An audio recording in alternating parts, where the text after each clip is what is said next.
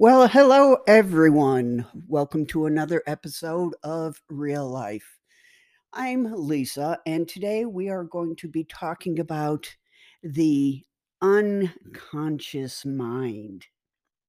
This podcast is not intended to replace therapy, counseling, or seeing a psychiatrist. All information is researched and opinions are my own. I am a mental health registered nurse and professional content developer. So let's start talking about our unconscious mind. This is something we all share and that we all have. So let's get right to it. The unconscious is the vast sum of operations of the mind that take place below the level of conscious awareness. The conscious mind contains all the thoughts, feelings, cognitions, and memories we acknowledge, while the unconscious consists of deeper mental processes not readily available to the conscious mind. Much learning, especially recognition of complex patterns, takes place outside of conscious awareness. Similarly, many of the elements that go into judgments and decision making are processed outside of awareness. Intuition, too, is a product of unconscious mental operations, a set of assumptions swiftly assembled from cumulative knowledge and experience. Much of human motivation and interpersonal attraction also takes shape beyond conscious awareness. So, we're going to talk about what's in the unconscious mind, how the unconscious mind works. Let's start with what's in the unconscious mind.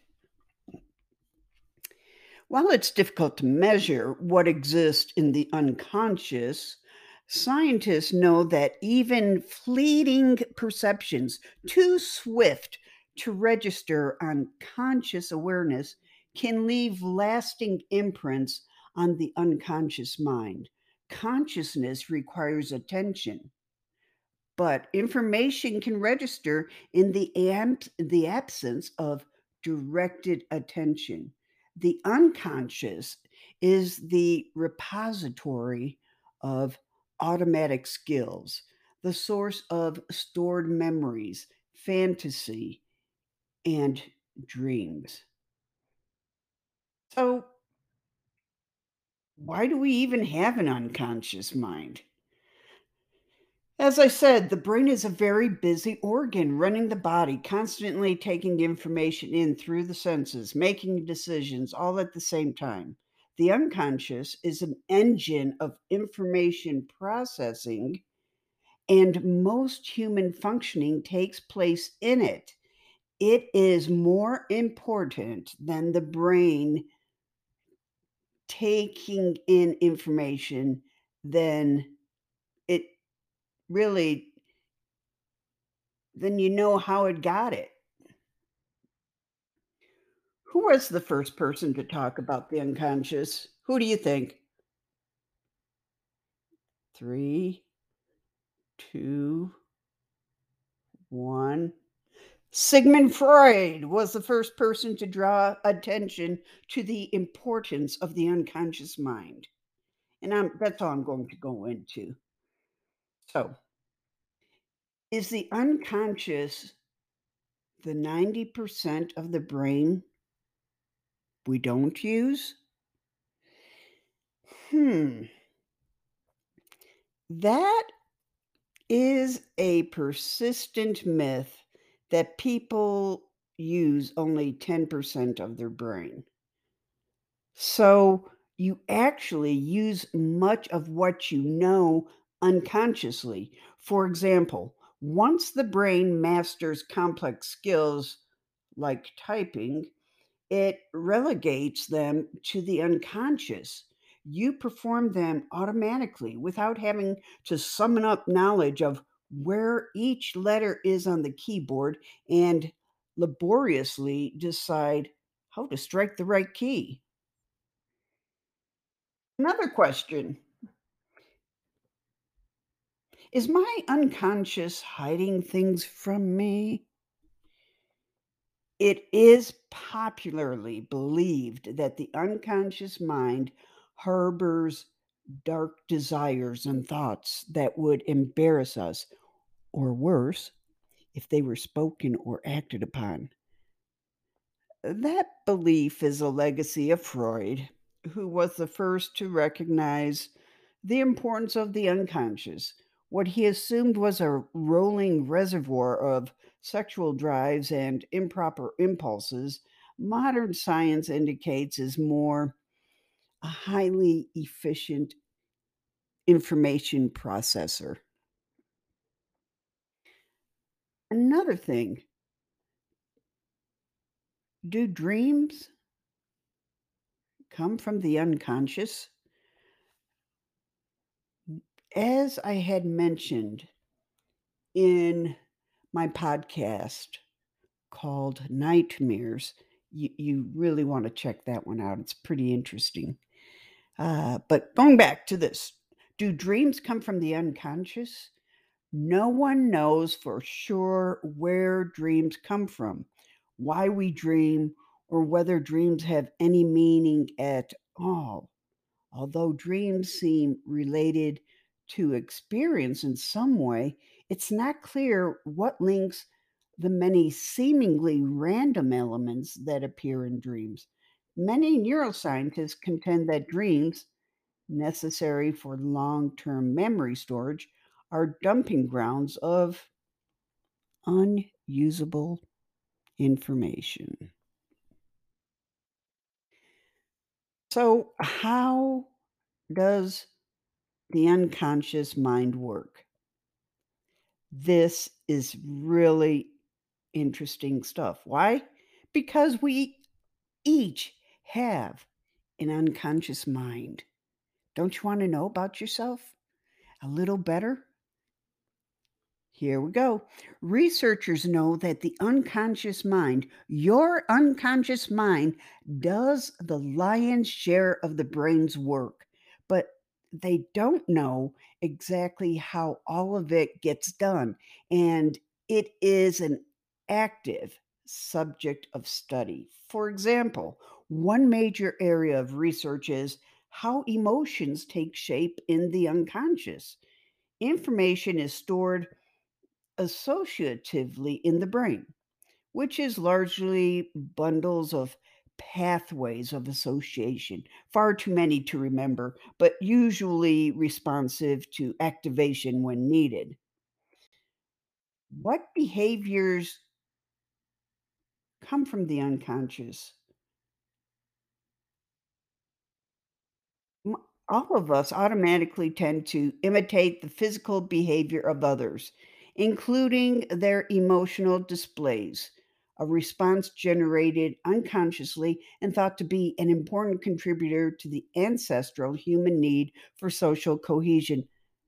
Don't argue with this. It's researched, it's facts. You do imitate the physical behavior of others. We're sort of like uh, other mammals. But anyway, much research shows that feelings arise in the unconscious as everyday events stimulate networks of associations. And while we may be aware of the feelings, we often don't know how how they arose.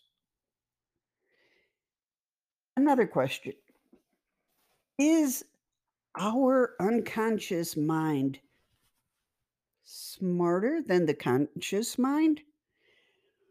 Well, the unconscious mind processes information faster than the conscious mind, and intuition is exhibit A, but it is neither smarter nor more stupid, if you will, than the conscious mind. It is an essential part of our normal mental operations, as most human behavior is a mixed product of both conscious and unconscious brain activity. Take riding a bike. The motor movement is automatic, but the steering better be highly conscious. Does that make sense? Another question Will your unconscious mind make you do or say self destructive things? Yes or no? How many yeses? How many no's? Here's the answer The unconscious mind evolved as a way to help us survive. It's not bent on anyone's destruction. It is sometimes referred to as the shadows of the mind because it was thought to be a shadow of the real mind. Although it is not a black hole of unacceptable impulses, it can be a source of hidden beliefs, biases, so called implicit bias, fears, and attitudes that affect everyday thinking and behavior. So, the next thing is how do therapists work with the unconscious mind? First of all, psychotherapy is a form of problem solving with an expert at knowing where to find the source of the problem. After all, it's hard to get rid of a problem unless you know why you have it, right? Most forms of psychotherapy aim to bring into conscious awareness hidden beliefs and fears, often acquired during childhood, so that they can be critically examined and their current value determined. The goal is to make people aware of the deeper reasons for their behaviors and feelings in order to enable change to more satisfying ways. So then we ask the question why are therapists interested in the unconscious mind? Well, unpleasant emotions, unwanted thoughts, hidden beliefs that nevertheless influence behavior, unproductive behavior patterns, fears, all are problems people may bring to therapy in the hope of relief. Most problems resist the simple desire for change because they have some component that makes sense with memories or beliefs stored at a level below conscious awareness. So, what sorts of problems can be fixed by working with the unconscious?